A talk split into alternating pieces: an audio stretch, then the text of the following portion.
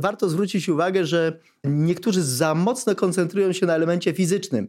Czyli skoro ja przebiegnę w jakimś tam czasie, ja wycisnę tam, nie wiem, czy jakieś ciężarki duże podniosę, czy dam sobie radę z klaustrofobią, czy z rynkiem wysokości, to przejdę. Nie. My rzeczywiście podczas tej selekcji szukamy barier. Takich barier, które spowodują y, rzeczywiście przekroczenie limitu tej osoby i teraz obserwowanie, jak on się w tej sytuacji będzie zachowywał.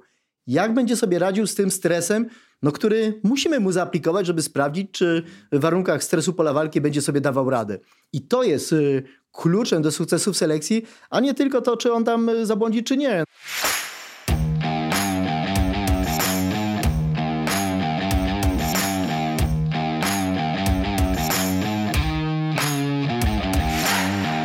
Nazywam się Cyprian Majcher i witam Cię w podcaście Elite Mentality.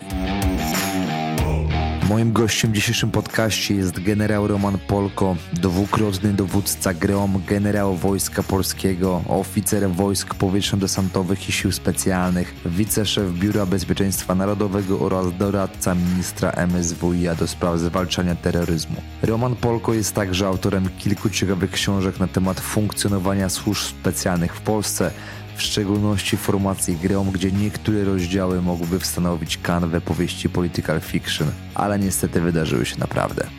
Zapraszam do rozmowy.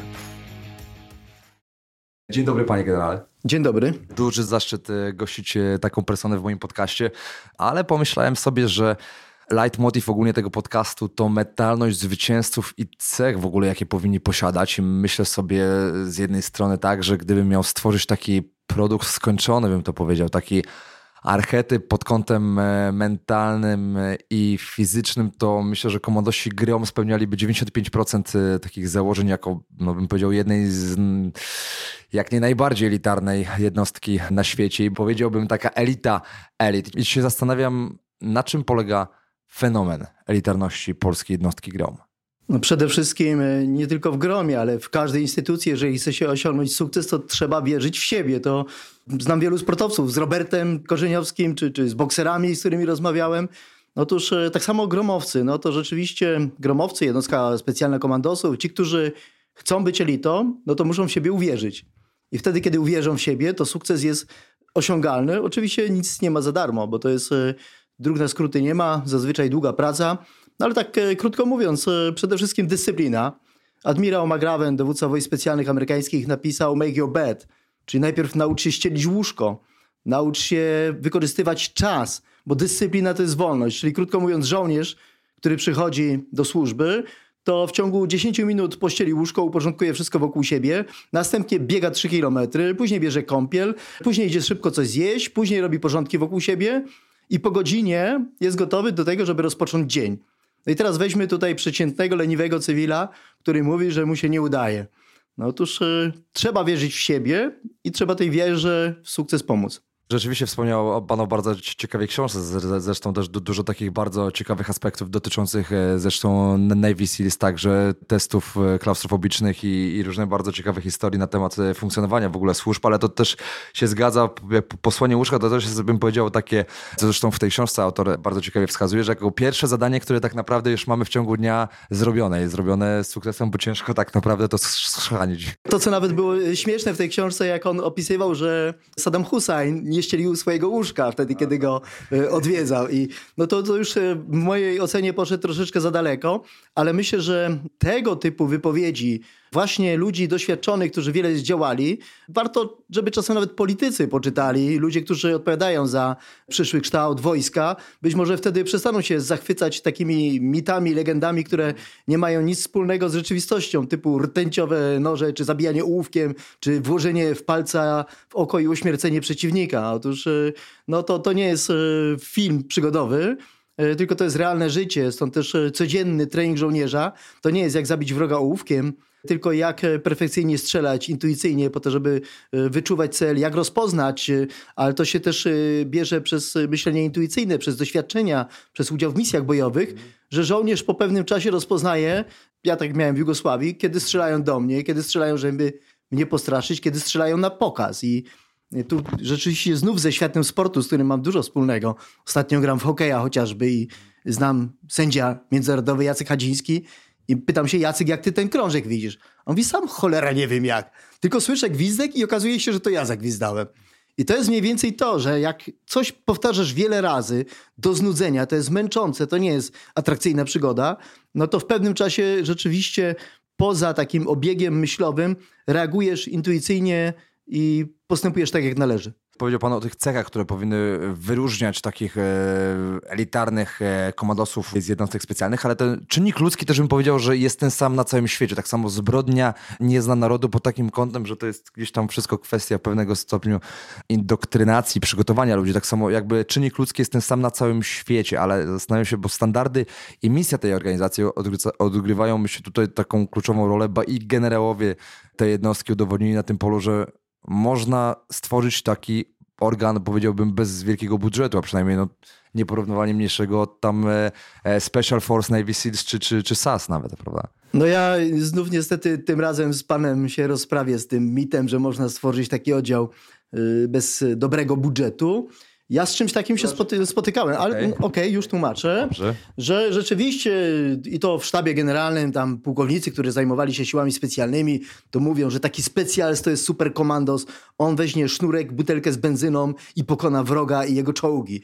Otóż e, to nie jest tak.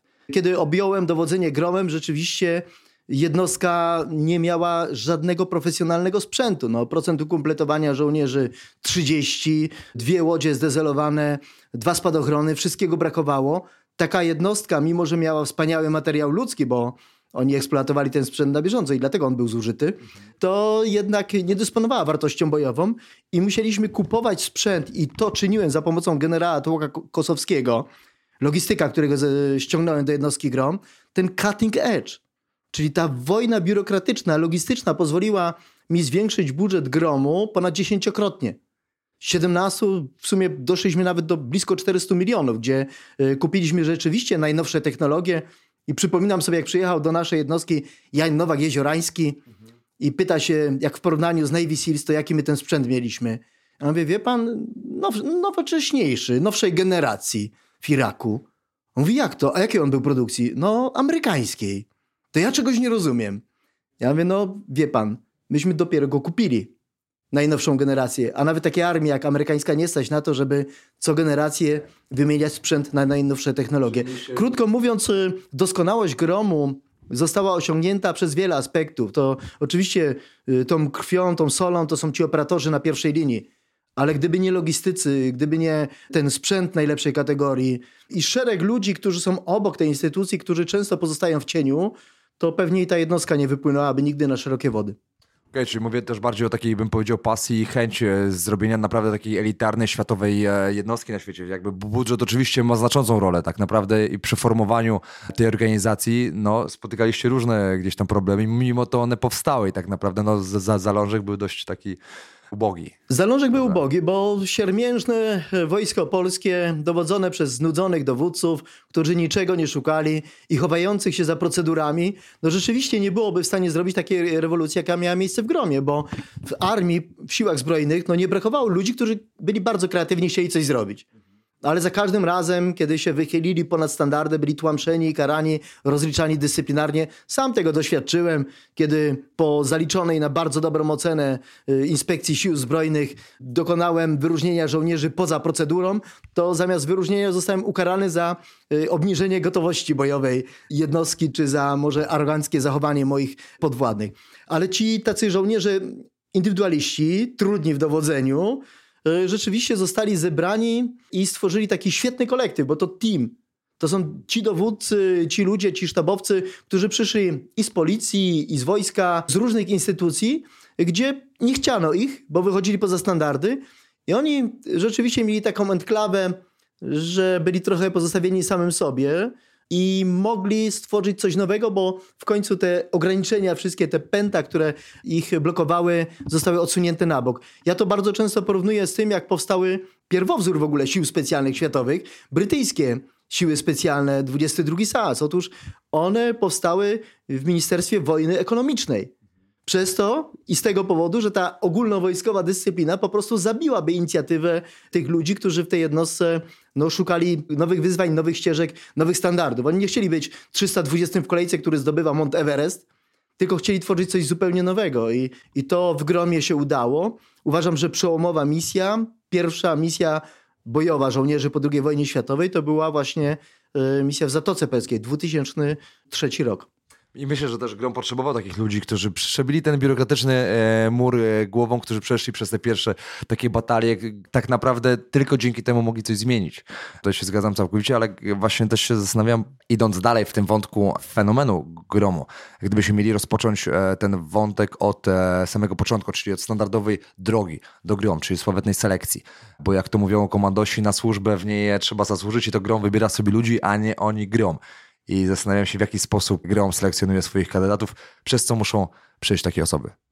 No, rzeczywiście tutaj znów standardowo powinienem snuć taką opowieść o super biegaczu wyczynowym, który nie ma klaustrofobii, lęku wysokości i jest super sprawny. Oczywiście sprawność jest bardzo ważna, ale nieraz kandydatom do służby mówię, ludzie, nie skarżcie feru klubie, nie uczcie się muszty, bo się nauczycie źle i później instruktorzy gromu będą musieli wypleniać złe nawyki. Otóż bądź w czymś dobry. Żyjemy w XXI wieku i w Grom musi, potrzebuje świetnych informatyków. To jest kluczem, że on na bazie planów po, po, prostu potrafi zbudować e, model działania i wytłumaczyć, jakie materiały gdzie powinny być użyte. Potrzebuje super logistyków, którzy z niczego potrafią rzeczywiście kupić to, co jest e, przebojem na światowym rynku i co się sprawdza e, w działaniach. Potrzebuje oczywiście tłumaczy tych rejonów, w których działa, no ale przede wszystkim e, też potrzebuje ludzi, którzy są silnymi samymi sobie, ale potrafią działać w zespole, potrafią te wszystkie elementy ze sobą połączyć i wykorzystać po to, żeby pokonać e, wroga, przeciwnika, bo na polu bitwy dzisiejszym, no to samo pokonanie, takie kinetyczne strzał snajpera, e, to byłoby za proste. Jest dużo więcej aspektów, które trzeba uwzględnić, żeby nie dać się wrogowi zaskoczyć i żeby być skutecznym w działaniu. Selekcja jest osławiona, ona jest realizowana w Bieszczadach. Warto zwrócić uwagę, że niektórzy za mocno koncentrują się na elemencie fizycznym. Czyli skoro ja przebiegnę w jakimś tam czasie, ja wycisnę tam, nie wiem, czy jakieś ciężarki duże podniosę, czy dam sobie radę z klaustrofobią, czy z rynkiem wysokości, to przejdę. Nie.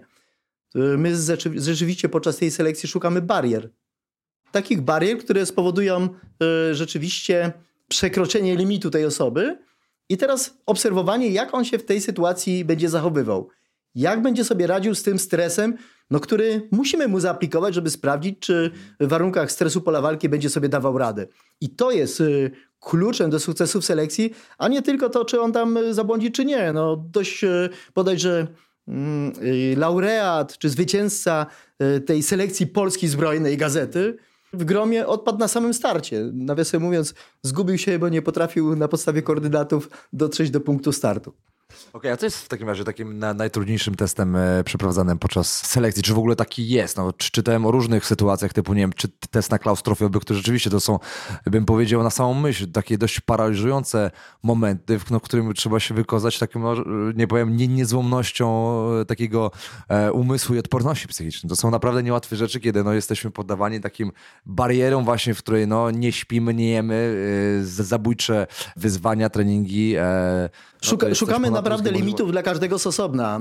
Otóż e, rzeczywiście, jeżeli żołnierz jest przeznaczony jako, do działania jako operator pole walki, no to czy on w warunkach stresu, super zmęczenia będzie potrafił celnie strzelać, wykonywać zadania, e, wykonywać te ćwiczenia e, czy drille taktyczne w perfekcyjny sposób. To jest jedno. Oficerowie sztabowi, którzy również przechodzą selekcję, czy w warunkach super zmęczenia, stresu, tego, że rzeczywiście jest mu zimno, niewygodnie, będzie potrafił zaplanować kolejne misje, kolejne działania i myśleć logicznie, zapamiętywać pewne ważne z punktu widzenia działań e, informacje. Ale tak naprawdę szukamy limitu każdego z osobna i każdy ma coś innego. Prawda jest taka, że rzeczywiście największe problemy ludzie mają jednak, przynajmniej takie moje doświadczenie jest, z klaustrofobią. Lęk wysokości to nie jest tak popularne, ale klaustrofobia już też. Jeżeli ktoś jest kandydatem do gromu, zapraszam go. Nawet niedługo będzie w Oleśnicy znów y, pogrom Wichra, realizowany przez byłego żołnierza gromu y, Sławka, y, który organizuje taki bieg i tam jednym z elementów tego biegu, który również zaliczałem, no to jest przejście takiej wąskiej, stumetrowej rury, gdzie nie widzisz ani wejścia, ani wyjścia. I jeżeli przez to sobie dasz radę i przejdziesz, to, no to znaczy, że, że dasz sobie radę. Reasumując, warto popatrzeć, że te normy, mimo że wysokie, fizyczne, które są przy przyjęciu do gromu stosowane, no to jednak nie są to normy wyczynowców. I tak jak y, pan, tutaj jak patrząc nawet, czy y, ci ludzie, którzy uprawiają triatlon i są bardzo aktywni sportowi, no to bardzo dużo z nich bez problemu dałoby sobie y, z tym radę. A jednak, jednak nie są gromowcami i nawet niespecjalnie wielu z nich nie nadaje się do tego, żeby służyć w jednostce grom. To jest zdecydowanie coś więcej. To jest to, żeby w sytuacjach właśnie kryzysu, stresu myśleć logicznie, postępować właściwie.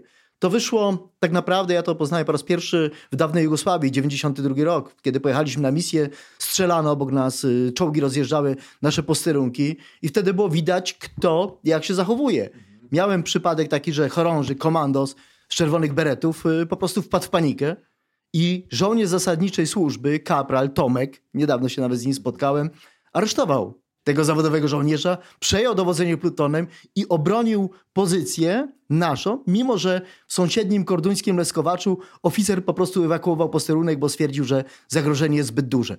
To właśnie w takich warunkach bojowych poznajemy, kto się do, naprawdę do czegoś nadaje, a w warunkach e, pokojowych no, ten stres staramy się podczas selekcji zaaplikować. Rozumiem, czyli ta baza fizyczna jest, rozumiem, takim punktem wyjścia, dlatego że jeśli jej nie mamy, to ciężko też być e, odporny psychicznie, nastawić się mentalnie w ogóle na przejście tego, jeśli, jeśli nie mamy tej bazy, rozumiem. Więc ta baza, też... baza fizyczna to, ja jeszcze może tak powiem, to jest styl życia.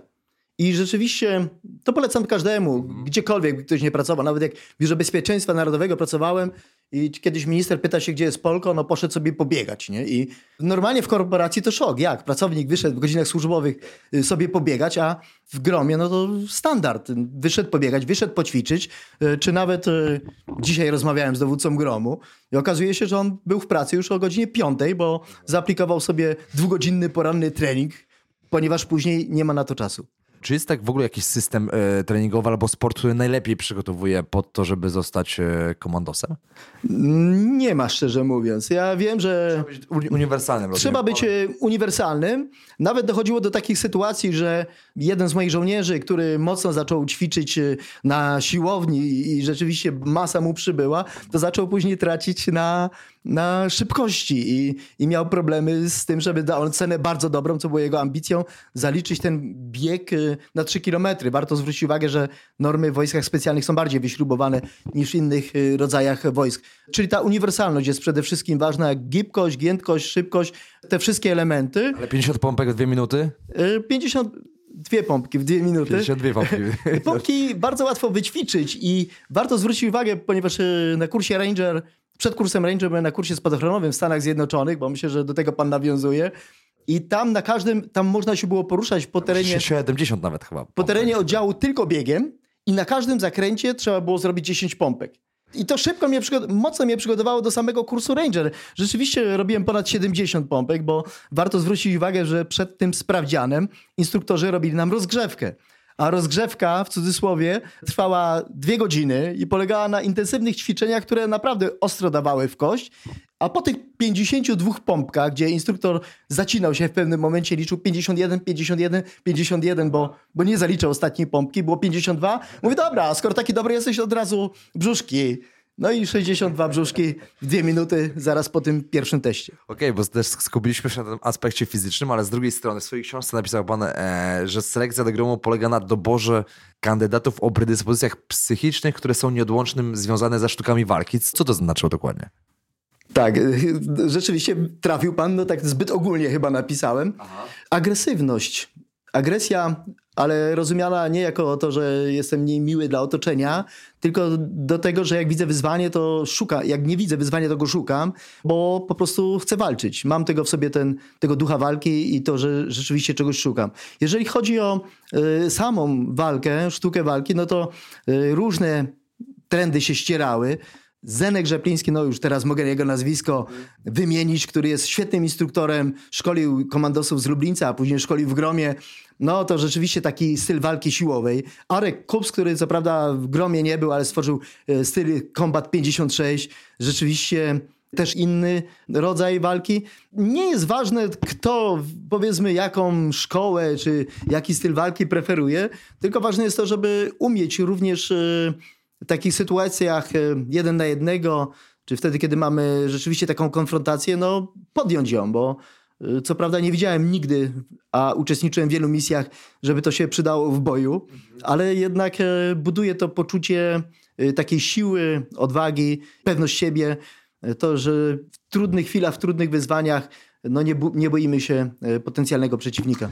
Czyli fizyczność można powiedzieć, że to jest gdzieś tam jedna trzecia dopiero takiego sukcesu w selekcji. Tak, z pewnością to... mniej więcej, jedna trzecia. Znaczy fizyczność jest coś, co musi być. No Czyli to, ta baza. To jest, to jest baza. To bez, bez tego oczywiście no, trudno sobie wyobrazić żołnierza gromu, takiego oczywiście. łamagę, który nie jest w stanie czegoś przebiec zrobić. Ja jestem w stanie sobie wyobrazić żołnierza gromu, bo nawet takiego miałem rannego żołnierza, który stracił część stopy.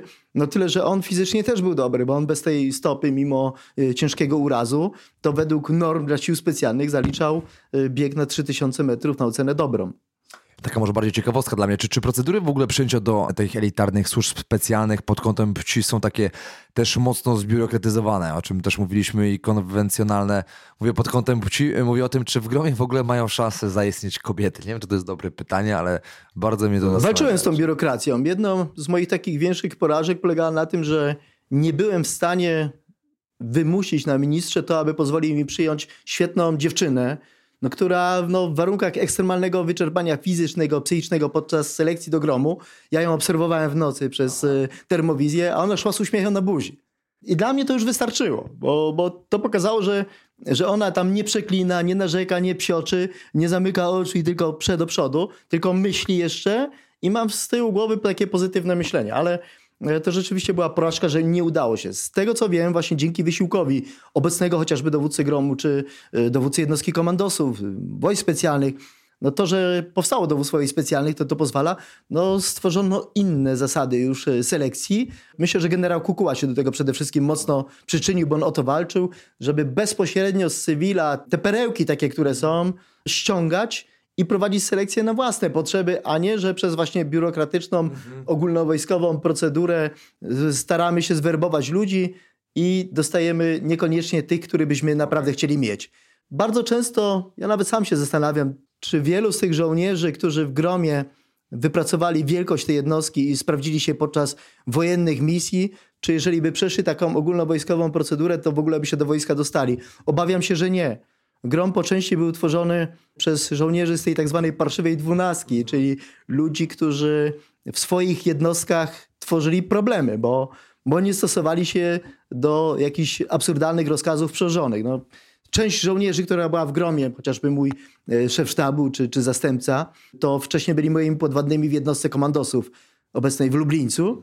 I kiedy ja im powiedziałem, że otrzymaliśmy zestaw kierowania wybuchami, ale on jest tak tajny, że nie wolno go otwierać. No to co oni zrobili? W nocy otworzyli i przetestowali, jak to działa, jak się sprawdza, no bo, bo byli ciekawi tego. Oczywiście nie karałem ich za to, no ale wtedy sobie uświadomiłem, że rzeczywiście, no absurdalnych poleceń nie ma co wykonywać. No, skoro mamy sprzęt, musimy go sprawdzić, przetestować, a nie traktować go jako eksponat muzealny. Jasne, ale chyba też to trochę teraz się zmienia, bo teraz chyba, żeby dostać się do gromu, chyba trzeba przejść przez, przez, tą służbę wojskową i selekcja chyba nie wystarczy.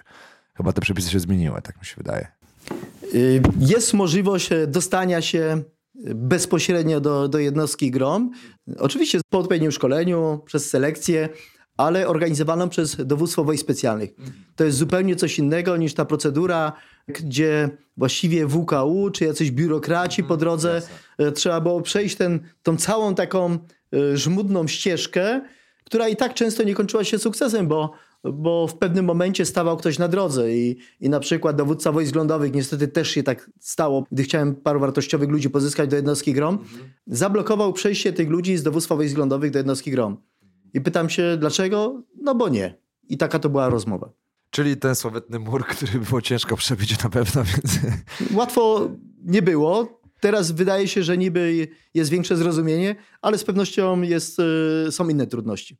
Okej, okay, wróćmy w takim razie do tych dwóch trzecich kryteriów do zostania komandosem, by powiedział. E, powiedział pan też, y, przyjrzałem sobie, nie ukrywam, e, książkę, e, którą też pan napisał. Napisał pan też, że grom to nie sterydowi komandosi, tylko ludzie, którzy walczą głównie intelektem, o czym też przed chwilą rozmawialiśmy, ale zastanawiam się nad jednym faktem, bo też e, gdzieś tam odwaga jest nieodłączną cechą charakteru, tak mi się wydaje, komandosów i zastanawiam się, gdzie kończy się intelekt, a gdzie zaczyna się Notabene bardzo ważna cecha ludzi sukcesu, jaką właśnie jest e, odwaga. Motto brytyjskiego SAS brzmi też, kto się odważy, ten wygrywa. Dares wins. Tak, bo to też jest tak, że no, gdy ośmiu, to chyba była jej przy- przytoczenie jednej e, z akcji, że gdy ośmiu komandosów grom szturmuje budynek, gdzie przybywa 25 e, uzbrojonych bojowników, no to do budynku wchodzi ośmiu gości z jajami, którzy na pewno nie kalkulują, więc jak za- zastanawiam się, gdzie kończy się ten intelekt, gdzie zac- za- zaczyna się odwaga i w jakim stopniu ci, ci też e, komandosi muszą być też uzbrojeni w takie niezłomne cechy charakteru. Nie ma brawury, ale jest przemyślane ryzyko i kalkulacja. Oczywiście w krótkim czasie trzeba zdominować, zaskoczyć przeciwnika. No, siły specjalne nigdy nie są duże liczebnie, stąd też muszą małymi siłami osiągnąć taki efekt, który spowoduje, że większe oddziały im się poddadzą. Sprytem oszukać, ograć, y, zaskoczyć, zaskoczyć wroga. Taki pierwszy przykład, który miałem, jak gdy objąłem dowodzenie gromem, to niewielka grupa żołnierzy gromu patrolowała góry na pograniczu Kosowa i Macedonii i wpadła w zasadzkę, bo to oni pierwsi zostali zaatakowani. Odpowiedzieli ogniem. Ich było chyba pięciu czy sześciu, agresorów kilkunastu, zatrzymali ich. Jeden z tych zatrzymanych został ranny. Okazuje się, że w trudnej kryzysowej sytuacji potrafili przez e, taką pewność siebie, dominację spowodować, że ten wróg e, no, stracił morale. Poddał się, mimo że gdyby podjęli normalnie walkę, to by, to by pewnie e, zwyciężyli. To jest e, kwestia Nie, nie ilość, a jakość. to jest kwestia tego esprit de corps, tego, tego, że wiemy, co robimy, myślimy i używamy. Naprawdę podczas pierwszych tego typu zdarzeń, że żołnierze dostawali się pod ostrzał, czy to w dawnej Jugosławii, czy w Iraku, to tylko w książkach tak fajnie wygląda, że on przemyślał i wycelował i strzelił do wroga. Prawda jest taka, że w pierwszych tego typu sytuacjach różne są objawy paniki. Albo polega to na tym, że patrzy foty do, dowódcy i nic nie robi, tylko co robić, co robić. Czy też y, wali po prostu na oślep dookoła siebie, byleby tylko siebie chronić, nie patrząc na to, że może ranić wręcz y, swoich przyjaciół. No to często ten chrzest bojowy tak wygląda. Pytanie, czy jesteś w stanie opanować emocje, kontrolować je i wykorzystać to, czego żeśmy ciebie uczyli. Na tym polega klucz tego sukcesu, tego, tego, tego morale i, i tego, że rzeczywiście jesteśmy mocni. W bitwie pod Gettysburgiem, często to powołuję podczas wojny secesyjnej, gdzie generał Lee y, poniósł sromotną klęskę, okazało się, że jego wojsko utraciło ten podstawowy czynnik, morale. Wiele broni było załadowanych kilkakrotnie, jedna nawet kilkunastokrotnie i w ogóle z nich nie wystrzelono. Otóż y, to jest różnica między żołnierzem gromu, a żołnierzem takim niedoszkolonym, czy takim, który no, nie jest pewny swoich umiejętności, że żołnierz gromu jak już strzeli, to wie gdzie, wie po co i strzeli celnie. A żołnierz, który, bojownik, który tam, te jego morale jest kiepskie, no to albo zapomni strzelić, albo po prostu strzela na oślep. Okej, czyli intelekt raz, dwa, wykorzystanie też tego intelektu w umiejętny sposób. Czyli rozumiem, powiedział Pan o takich cechach, takiej właśnie pewności siebie, czyli nie tylko... Pewność siebie nie, wynika z kompetencji, z tych y, mnóstwa powtórzeń. Ja bardzo często też powtarzam cywilom, że nawet ministrowi Stasiakowi świętej pamięci mówiłem, że żołnierze, którzy są tutaj, nie będą podbijać karty zegarowej, bo byłoby to poniżej ich godności. On jak ma coś zrobić, to zrobi. Wystrzel, zapomni. Jak e, czuje, że nie jest przygotowany, żeby wspierać towarzysza broni, to zostawali po godzinach i szkolili. Szkolili się w strzelaniu, z przejścia z jednej broni na drugiej, z ochrony, po to, żeby w trudnych sytuacjach nie zawieść zespołu. To tak jak zawodnik, no nie wiem, w profesjonalnej ligi y, hokejowej czy, czy, czy piłkarskiej, on sobie nie może pozwolić na słabość. Niestety bardzo często wśród tych takiej armii z, z przymusu, czy gdzie żołnierz przychodzi po to tylko, żeby odsiedzić własne godziny, to nie ma tego sposobu myślenia. W gromie ten sposób myślenia przy tych trudnych żołnierzach, bo to rzeczywiście charaktery często niełatwe były, ale ten sposób myślenia i tego typu ludzie no, powodowali, że, czy spowodowali, że jednostka osiągła, y, osiągnęła ogromny sukces. Oni są bardzo trudni. Każdy jest bardzo specyficzny. Po zrealizowanej akcji każdy mówi, że w inny sposób by to zrobił i byłoby lepiej, ale tylko z takimi ludźmi, którzy właśnie potrafią y, myśleć samodzielnie, ale też potrafią w trudnych sytuacjach, mimo że mają inne pomysły, działać zespołowo, można osiągnąć sukces. I tak jak pan powiedział, to są ludzie z niezłomnym charakterem no tak, tak tam ci- ciężko jest też ro- rola generała, dowódcy w tym zakresie, ale też zastanawiam się, jak to jest e, w tym środowisku. Wiemy, że to nie jest liczna grupa, nie, nie wiemy jaka to jest liczna grupa i prawdopodobnie się nie dowiemy, tylko same do dowództwo i komandosi na pewno e, znają tą liczebność, ale zastanawiam się, czy między żołnierzami grą w ogóle istnieje taka konkurencja, czy pozytywna motywacja? Wiem, że ci ludzie, wydaje mi się, że nie muszą się motywować, ale czy, czy, czy jest taka konkurencja, kto szybszy, sprawniejszy, bardziej celny? Właśnie w samych e, siłach specjalnych, w jednostce GROM e, raczej jest bardziej wspieranie się niż konkurencja, bo, bo na tym polega e, istota jednostki, że rzeczywiście nie rywalizujemy, tylko sobie podpowiadamy. No, ja nie udowadniam tobie, że jestem lepszy od ciebie, tylko pomagam ci osiągnąć podobną doskonałość, bo od ciebie będzie zależało moje życie.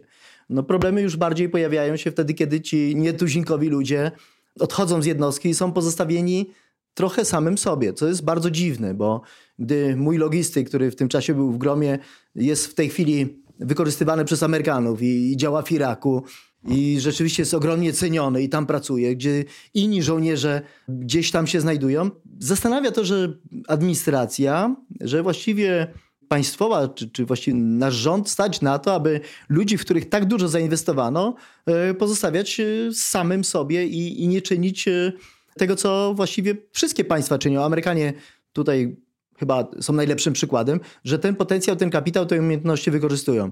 Aczkolwiek pod tym względem dużo robi teraz dowódca Wojsk Obrony Terytorialnej, generał Kukuła, bo jednak trochę tych ludzi ściągnął. No i stąd też może ta pasja, energia i ten zapał taki do wojsk OT, które no, chyba jako pierwsze nie są już w historii Rzeczpospolitej, nie są już wojskiem takiej drugiej kategorii ziemia, czy jak kiedyś mówiono rakietowe, łopata ziemia, powietrze, tylko rzeczywiście e, te umiejętności nabyte w pracy zawodowej e, potrafią wykorzystać dla potrzeb wojska. Co się dzieje potem, po, po takiej selekcji? W jaki sposób, to też jest bardzo ciekawy temat na pewno, w jaki sposób szkoleni są komandosi, bo na przykład pana, panie generale, zaliczył jako pierwszy w Polsce skok z niemal 10 tysięcy metrów z pełnym e, oprzyrządowaniem do skoków e, bojowych z opóźnieniem około 3 minut, no to jest, to, jest taka umiejętność, że tego się nie da nauczyć w szkole spadochronowej, e, ani na żadnym normalnym kursie.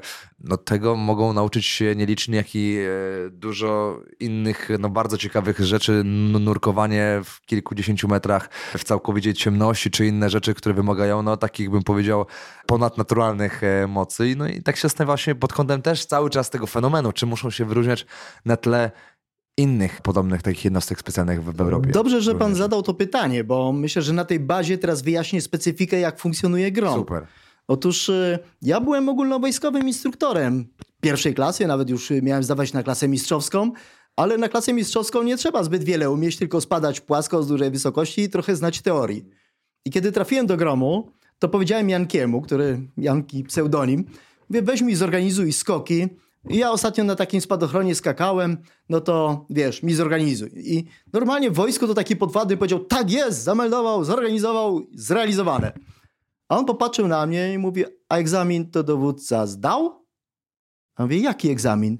A, to dowódca nie zdał u mnie egzaminu. To zapraszam jutro. I to jest właśnie historia, jak to wygląda w gromie. Poszedłem zdawać egzamin, a on mi rzucił spadochron, który pierwszy raz w życiu na oczy widziałem. Ja mówię, to, ale ja nie chcę na tym skakać, tylko na poprzednim. A, to jak się dowódca nie nauczy tego spadochronu, to dowódca nie będzie skakał.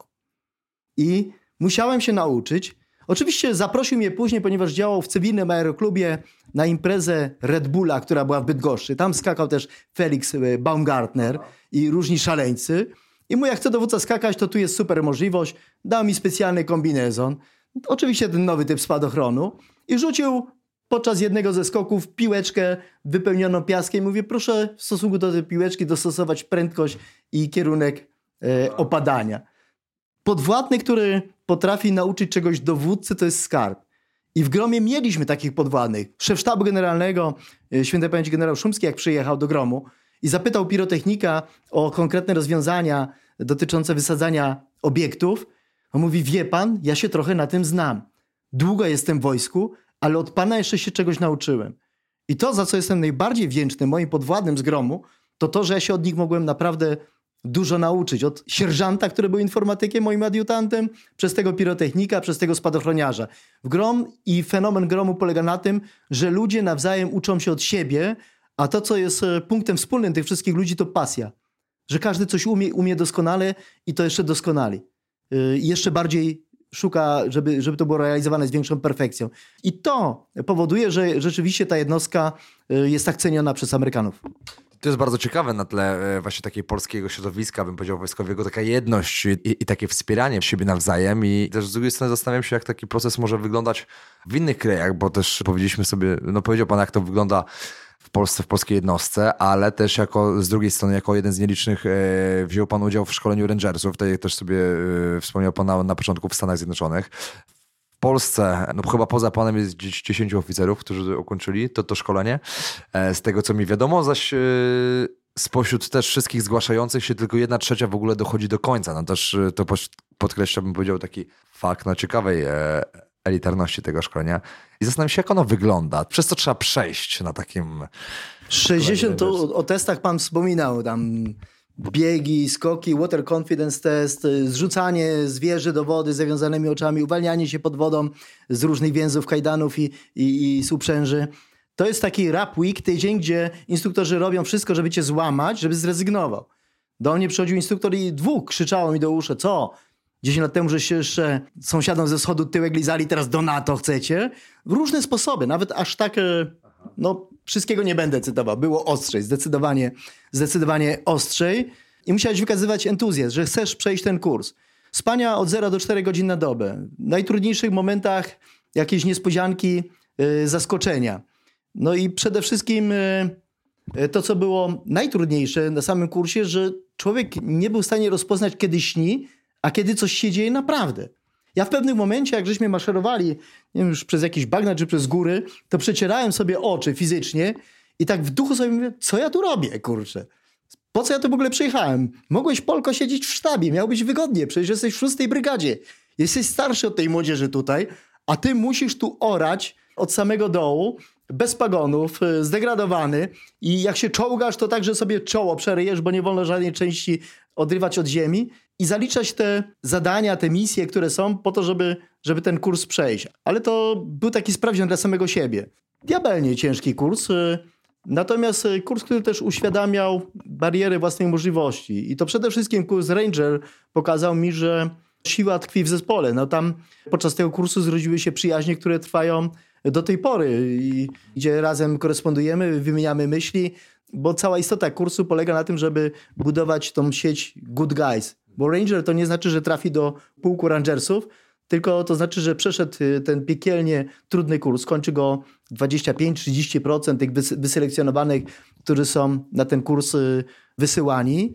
I kończą go tylko ci, którzy potrafią odłożyć własne ego i wspólnie realizować misję. Ja pamiętam, że podczas kursu największym wyróżnieniem dla mnie to było jak e, podczas fazy na Florydzie zgłosiłem się jako lepiej pływający, pomogłem zrealizować misję i podszedł sierżant, poklepał mnie po plecach i powiedział good job. To się nie zdarzało normalnie. Także rzeczywiście wtedy dostałem takiego powera, że mógłbym ten kurs chyba jeszcze raz przejść.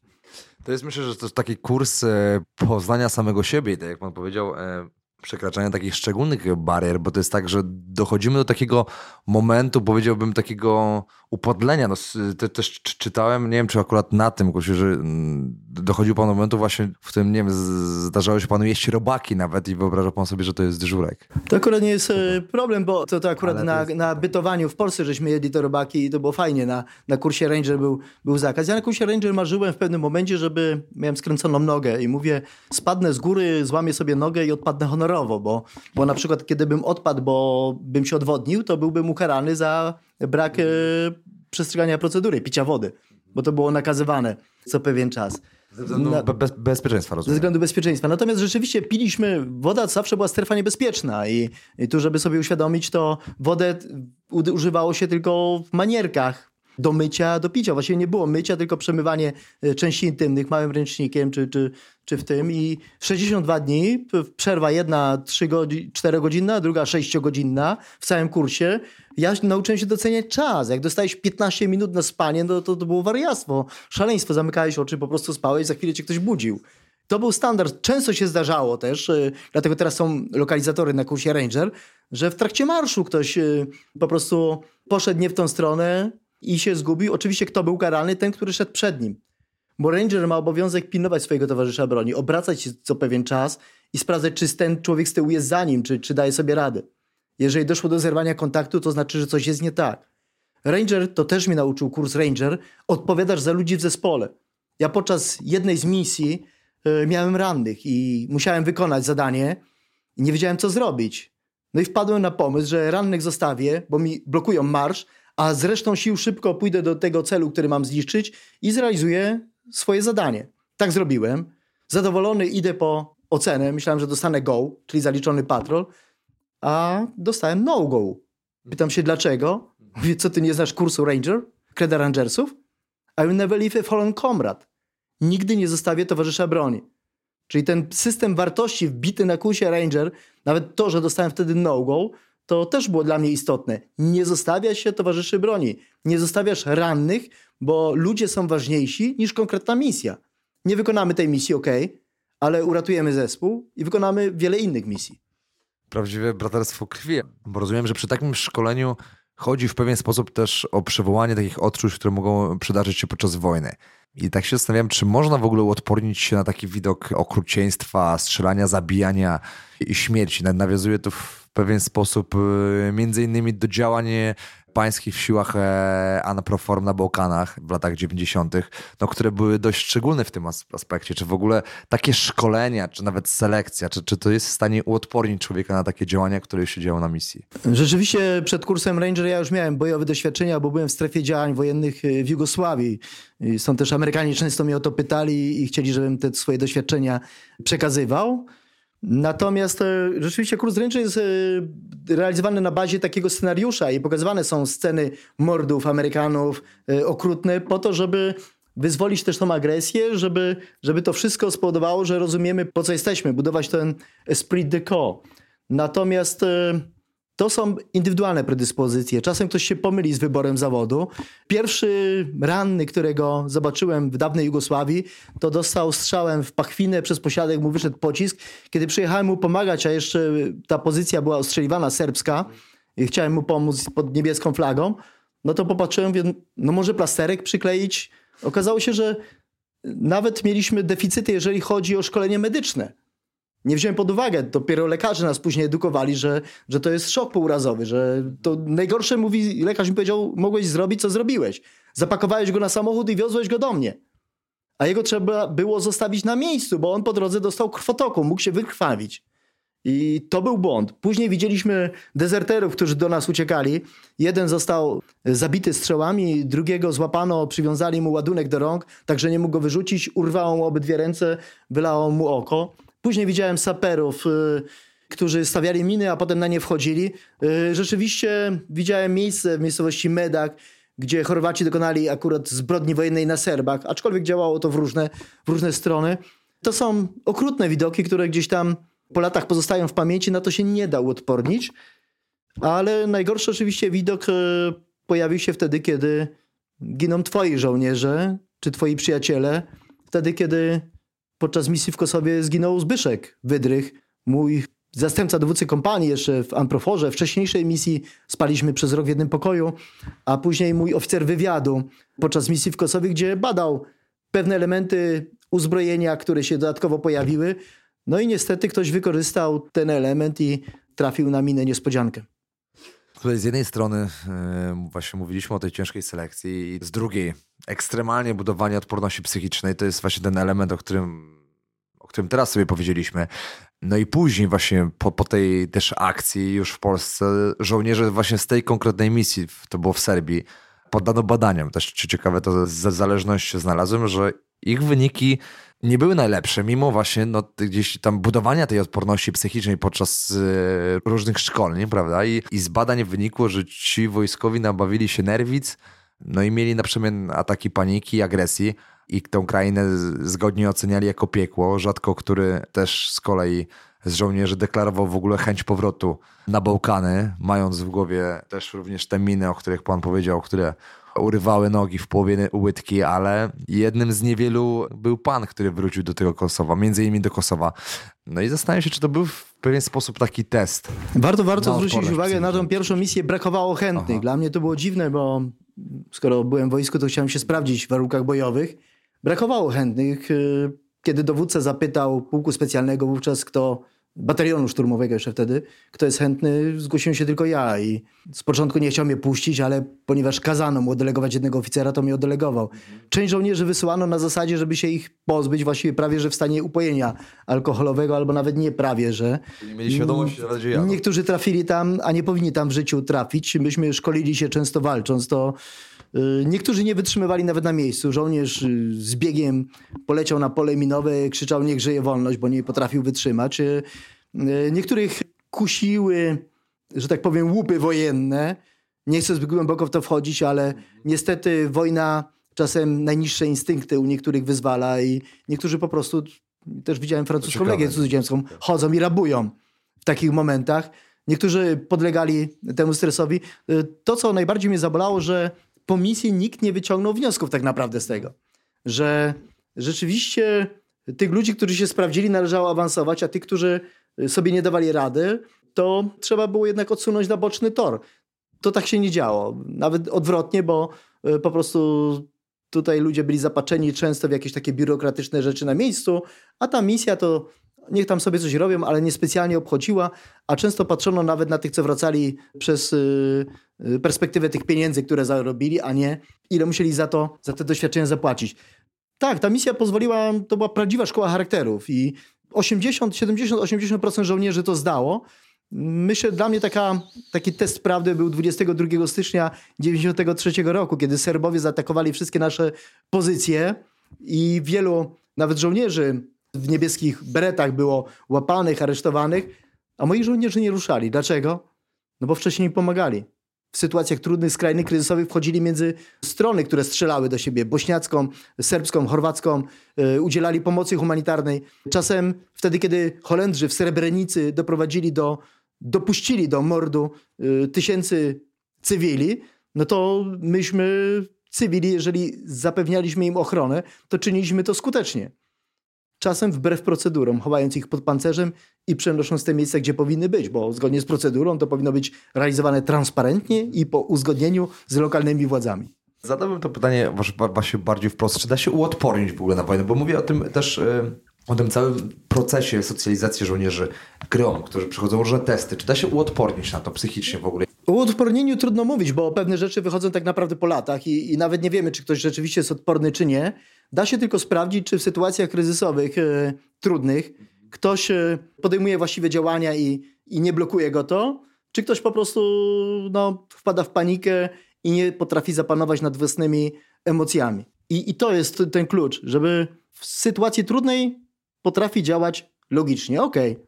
taki człowiek rzeczywiście może zostać. E, ludzie, którzy nie panują nad emocjami, no to dobrze by było, żeby sami odeszli, bo jeżeli nie mają tego gdzieś w sobie, w genach, no to nie będą w stali się przełamać, a nawet nie chcielibyśmy, żeby się przełamywali, bo w jakimś momencie próby mogą zawieść i wtedy to nie tylko sam naraża siebie, ale naraża też kolegów zespołu. A czy da się uodpornić? E, staramy się grom e, realizować takie szkolenia, że jeździliśmy też e, z karetkami pogotowia, gdzie patrzyliśmy na ofiary wypadków drogowych, innych trudnych zdarzeń, ale raczej nie po to, żeby uodpornić, tylko żeby nauczyć właśnie dobrego udzielania pierwszej pomocy. Czyli intelekt i wykorzystanie tego intelektu, o którym też yy, rozmawialiśmy, ale też tak e, słucham tego, co pan mówi z różnych wywiadów z byłymi komodosami, czy nawet od jednej osoby, która znam, która jest e, aktywną osobą obecnie w gromie, to co zauważyłem, kieruje tymi ludźmi niesamowite pasje, tak jak też pan wspomniał na początku i to jest gdzieś tam ten czynnik ponad innymi takimi determinantami, które gdzieś tam ich motywują w ogóle do pracy, bo myślę, że oni nie muszą tego robić, bo to jest gdzieś tam wpisane w ich działalność, że kochają to, co robią i, i Oglądałem chyba wczoraj właśnie jeden z wywiad e, na YouTubie z jednym z byłych komandosów, który, który podsumował to w taki sposób, że w ciągu 16 lat jakieś 2-3 lata spędził w domu, więc to jest też mnóstwo wyrzeczeń i, i tak naprawdę w pewnym stopniu takie poświęcenie. No i zastanawiam się, co jest w tym najbardziej pociągającego? Co, co wyzwala taką adrenalinę w tym, że to jest takie e, pociągające. Robisz, czujesz się litą, robisz coś, czego nikt inny wcześniej nie robił. To jeżeli przełożyć to na środowisko też cywilne, sportowe, bo wielu gromowców odnajduje się osobiście też po odejściu do rezerwy w sporcie, w hokeju. Bo tam znów jest team, tam y, musisz się starać, możesz walczyć y, również, y, masz ten taki zastrzyk adrenaliny. No i też y, czujesz, że robisz coś dobrego. Ja akurat gram w, w hokejowej reprezentacji artystów polskich i namówił mnie do tego y, Czerkawski. Na, na, na lodzie rozumiem. Y, tak, tak. I, Mariusz Czerkawski zresztą też był gościem tego podcastu. i, I Mariusz, Mariusz mnie do tego namówił, bo Mariusz w ten sposób razem z artystami, z Bogdanem Kalusem, który jest naszym kapitanem, uruchomił system pomocy ludziom, którzy którym NFZ nie pomaga, Narodowy Fundusz Zdrowia. I każdy właściwie mecz, który rozgrywamy, to zbieramy pieniądze od ludzi po to, żeby im pomagać, a bardzo często jest tak, że sami tak naprawdę wpłacamy albo licytujemy między sobą własne przedmioty po to, żeby rzeczywiście ludzie, którzy są pokrzywdzeni przez los, y, mogli otrzymać jakąś rekompensatę, czy jakąś pomoc, czy mogli się poczuć, że, że są też częścią naszego teamu, bo taka fajna rzecz się zdarzyła, że kiedy razem z małą y, Orkiestrą Wielkiej Pomocy w Oświęcimiu graliśmy chyba dwa lata temu mecz i pomagaliśmy człowiekowi, chłopakowi, który miał takiego dużego naczyniaka na policzku, no to w tym roku on już grał z nami w hokejowej reprezentacji tej, tej y, z Osięcimia i, i pomagał z kolei innym ludziom. Także myślę, że jest coś, co nakręca. No jest ta więź, y, która tak naprawdę nie zrodziła się w samym gromie. To, to było też w 62. kompanii specjalnej w Bolesławcu, w jednostce, w batalionie szturmowym, w Dziwnowie, w Lublińcu, gdzie zebrali się ludzie, którzy są pasjonatami, którzy lubią się uczyć od siebie, lubią robić coś, czego nikt inny nie robił. Tak jak sportowcy. No. Mogę pana zapytać o, dlaczego pan uprawia sport. Mogę zapytać tri- triatlonisty, dlaczego zamiast wylegiwać się w domu, to ty zaliczasz y, Ironmana, jakbyś już naprawdę nic innego nie mógł z tym wolnym czasem zrobić. Dokładnie, ja też trochę kultyzuję w ten sposób e, tę osobę, mówię o, komandosach, ale też się zas- zastanawiam, jakie to też za zadanie być na ich czele, bo rozumiem, że ciężko jest dowodzić takimi ludźmi, powiedziałbym takimi ultra samcami alfa, którzy mają niezłomne charaktery, ale też każdy jest z, z nich w pewnym sposób e, mocną indywidualnością i zastanawiam się od takiej drugiej strony, czy mamy komandosa, mamy, mamy dowódcę, jak to jest e, od tej strony, jak się kieruje takimi ludźmi.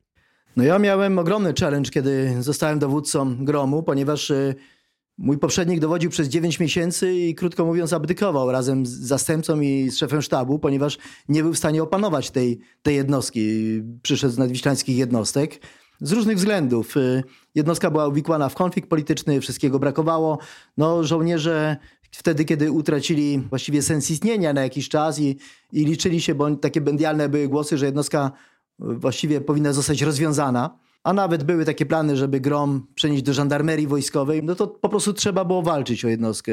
Pewnie bym nie walczył, ani nie podjął żadnego wysiłku, gdybym zobaczył, że nie warto, ale kiedy się popatrzyło na tych ludzi, którym się chciało, którzy nie patrzyli, czy to jest sobota, niedziela, dzień czy noc, na okrągło szkolili się, doskonalili, robili, robili po prostu swoją robotę. Kiedy zlecałem jakieś zadanie, to, to nikt się nie pytał, że a to może za dwa dni, tylko natychmiast to było realizowane. No to widać było, że warto i ciężka praca, którą wykonał przede wszystkim y, mój zastępca Andrzej Kurkowicz, pułkownik, logistyk, generał Tłokosowski. Dzisiaj mogę wymieniać już te nazwiska, są w rezerwie. Zrobili wspaniałą robotę. To dzięki nim rzeczywiście wtedy, kiedy przyszła chwila prawdy, kiedy zaatakowano World Trade Center i minister y, Komorowski zapytał mnie, czy jesteśmy w stanie y, podjąć wyzwanie i, i czy mogę podnieść wojsko Grom na wyższy poziom gotowości bojowej, mogłem z czystym sumieniem powiedzieć tak. A kiedy jechaliśmy do Iraku i wszyscy mówili, że mogą pojechać, ale potrzebują to, to, to, to, to okazało się, że my już to wszystko mamy. Jesteśmy przygotowani i w Iraku nawet udawało nam się zaskoczyć żołnierzy Navy Seals, tych osławionych, bo oni nas chcieli czegoś uczyć, a wtedy, kiedy popatrzyli na gromowców, jak strzelają, jak się poruszają taktycznie, to mówili, okej, nie ma sprawy, nie ma problemu. I dzisiejszy admirał Howard rzeczywiście z podziękowaniem, które mi wręczał po zdobyciu platformy w Zatoce Perskiej, napisał też w tym podziękowaniu, że pracował 20 lat z siłami specjalnymi wielu krajów, ale wy jesteście najlepsi i, i, i to był najwyższy wyraz uznania. Świetnie to słyszeć. A Zastanawiam się pod kątem liderskim, jak to wygląda. Jakie cechy lidera trzeba mieć, żeby za- zarządzać grupą takich osób? Przede wszystkim wiedzieć, czego się chce i wierzyć w to, co się robi, bo mój poprzednik to chyba za bardzo nie wiedział, po co jest i chodził, szukał dziury w całym. Nawet kiedy przekazywał mi jednostkę, to mi opowiadał, a to jest do niczego, a to jest kiepskie, a z tego nic nie będzie i w ogóle po jednostce. No jeżeli ktoś e, podchodzi z takim podejściem, to trudno, żeby cokolwiek zbudował. Oczywiście to, co warto podkreślić, że dowódca gromu nie może być jak zupa pomidorowa. Czyli nie muszą go wszyscy lubić. I miałem niestety też takich żołnierzy, którzy no, moich zasad gry nie przyjęli. Odeszli, mimo że ich zachęcałem, żeby zostali. No, trudno było pozostawić służbie kapitana, który przyszedł i powiedział: Jak mnie pan awansuje na majora, to zostanę. Może i był doskonały fachowiec, na pewno był doskonałym fachowcem, no ale lider jest jeden. Sam jest alfa, nie wiem, nazwijmy go jak chcemy. Dowódca jest jeden. jest alfa, myślę, że będzie. Ale działamy według, według jednego konceptu, według jednej myśli. I może ktoś być nawet wspaniałym żołnierzem, a jeżeli nie potrafi się dostosować do tego, jak działa team, jak działa zespół i działa wbrew zespołowi, no to lepiej, żeby odszedł i rozwijał prywatną, jednoosobową działalność. Wydają mi się takie cechy bardzo imponujące. W ogóle bycie w takiej jednostce, w ogóle bycie komandosem, ale jeszcze przewodzenie, czyli posiadanie dużo więcej takich umiejętności liderskich i to naprawdę ma też na, na pewno duże przełożenie w ogóle na takie umiejętności, umiejętności liderskie w biznesie, tylko że odpowiedzialność jest na pewno dużo większa, prawda? Ja pana może trochę zaskoczę, wie pan, ja naprawdę wierzę w to stwierdzenie, które kiedyś było dla mnie tylko żartem, że kapitan myśli kapitalnie, a generał myśli generalnie. Otóż e, największą satysfakcję ze służby to akurat nie miałem w gromie, tylko wtedy, kiedy byłem dowódcą kompanii w dawnej Jugosławii, czy, czy może nawet dowódcą misji w Kosowie, ale przede wszystkim kompanii, bo wtedy realizowałem, miałem 141 żołnierzy, ale bezpośrednio w polu realizowałem zadania, szukałem zbrodniarzy wojennych, szukałem miejsc, w których ostrzeliwany był Zagrzeb Karlowa, gdzie, gdzie spotkałem nawet ludzi kapetana Dragana, zbrodniarza wojennego pomalowani, gdzie y, włożyli mi lufę do brzucha i, i mówili, że jak jestem Polak, to na pewno faszysta. I wychodzenie z takich opresji i, i ta walka, a jednocześnie planowanie y, działało mnóstwo satysfakcji. Grom to oczywiście ogromne wyróżnienie, ale to, co mnie najbardziej irytowało, że, że była to takim stopniu walka biurokratyczna, że zamiast skupić się na swojej robocie, mieć zapewnione wszelkie warunki, to właściwie przez całą służbą musia, służbę musiałem walczyć ze sztabem generalnym i z tymi zakusami, które chociażby żandarmeria, a, a wcześniej nawet i marynarka wojenna też roztoczyła, żeby przejmować to, co jest dobre w gromie, rozparcelować tą jednostkę, bo nie wypada, żeby pułkownik, a wcześniej jeszcze podpułkownik dowodził jednostką, no, która jest lepsza niż y, ta, która jest dowodzona przez y, generałów. Tym bardziej, że żaden generał w ówczesnym wojsku polskim nie mógł sobie przypisać zasług zbudowania siły, potencjału gromu. Jak wygląda to teraz obecnie? To coś się zmieniło pod takim kątem? Znaczy, grom przechodził swoje zawirowania, jak to w takiej jednostce jest. Burze, które się pojawiały, również związane z takimi e, ruchami kadrowymi, które bardziej były ruchami politycznymi niż e, merytorycznymi. Ale przejdźmy nad tym już e, do milczenia. Chociaż trudno przemilczeć to, że dowódca gromu przenosi się na dowódcę 18 batalionu, niższe stanowisko służbowe i mówi się publicznie, że to jest awans. To akurat uczynił minister Klich z, z dowódcą po to, żeby zrobić miejsce dla kogoś innego. Dzisiaj grom jest na pewno elitarną jednostką. Jest świetnie dowodzona przez Hubala, pułkownika Pawluka, no, którego też niektórzy nie mogą znieść i go obsmarowują w różny niewybredny sposób, e, hejterski, co nie ma to nic wspólnego z rzeczywistością. Chciałbym tu podkreślić raz jeszcze, no, że Hubal jest e, naprawdę słusznej postury, silny, sprawny, szybki i rzeczywiście nawet biegowo czy siłowo niespecjalnie chciałbym się z nim dzisiaj mierzyć, bo kondycję ma żelazną. I mówienie o nim, że pogardliwy sposób, szukanie dla niego różnych przydomków, no, jest po prostu działaniem e, frustratów, którzy pewnie w jakimś e, momencie swojego życia bardzo chcieli być gromowcami, czy bardzo chcieli brać udział w jakichś sukcesach tej jednostki, ale niespecjalnie im się to, to udało. Ale te wojenki domowe Grom już ma za sobą. Jednostka funkcjonuje bardzo dobrze. E, z tego co wiem, jest oceniana bardzo wysoko przez naszych kooperantów amerykańskich, którzy chcą tą jednostką współdziałać i po prostu to, co jedyne można zrobić, nie przeszkadzać, ponieważ świetnie sobie dają radę. A Grom jest najbardziej elitarną jednostką na, na, na świecie? Przede wszystkim to, co jest siłą Gromu, to to, że nigdy w tych rankingach nie startuje, a chyba, chyba tylko najlepsi sobie mogą na to pozwolić, żeby już y, nie startować w, ratinga, w rankingach, bo, bo i tak są cenieni. Czyli Grom jest ponad tym. I parafrazując delikatnie e, leitmotiv tego podcastu, czego najbardziej nauczyła pana e, służba do wojskowej, dowodzenie w elitarnych służbach specjalnych? No przede wszystkim e, tego, że warto zaufać ludziom. Że jak zaufasz ludziom i pozwolisz im działać, różnie to może być, ale jednak ta swoboda działania jest dzisiaj potrzebna, bo na polu nie będziesz podejmował decyzji za swoich podwładnych.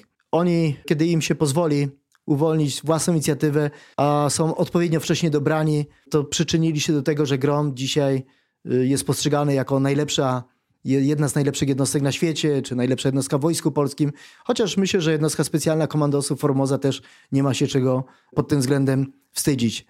To, czego się nauczyłem, to żeby rzeczywiście blokować dostęp i myślę, że pan mi też w tym pomoże, wszelkiego rodzaju polityków i biurokratów do tej jednostki, bo jeżeli oni się do niej dobiorą, to nigdy z tego nie wyniknie nic dobrego, tylko co najwyżej jakieś kolejne zawirowania, których byliśmy świadkami. Wszelkie zawirowania wokół gromu zawsze były spowodowane przez polityków, którzy wtrącali się w działania tej jednostki, zamiast po prostu stawiać zadania i rozliczać dowódców działań wojskowych, a nie na polu dyplomatyczno-politycznym.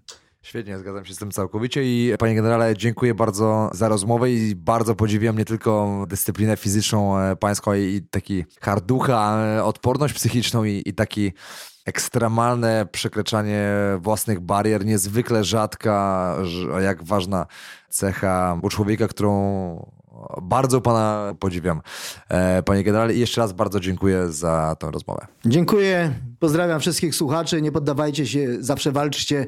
Warto mieć jakieś cele w życiu.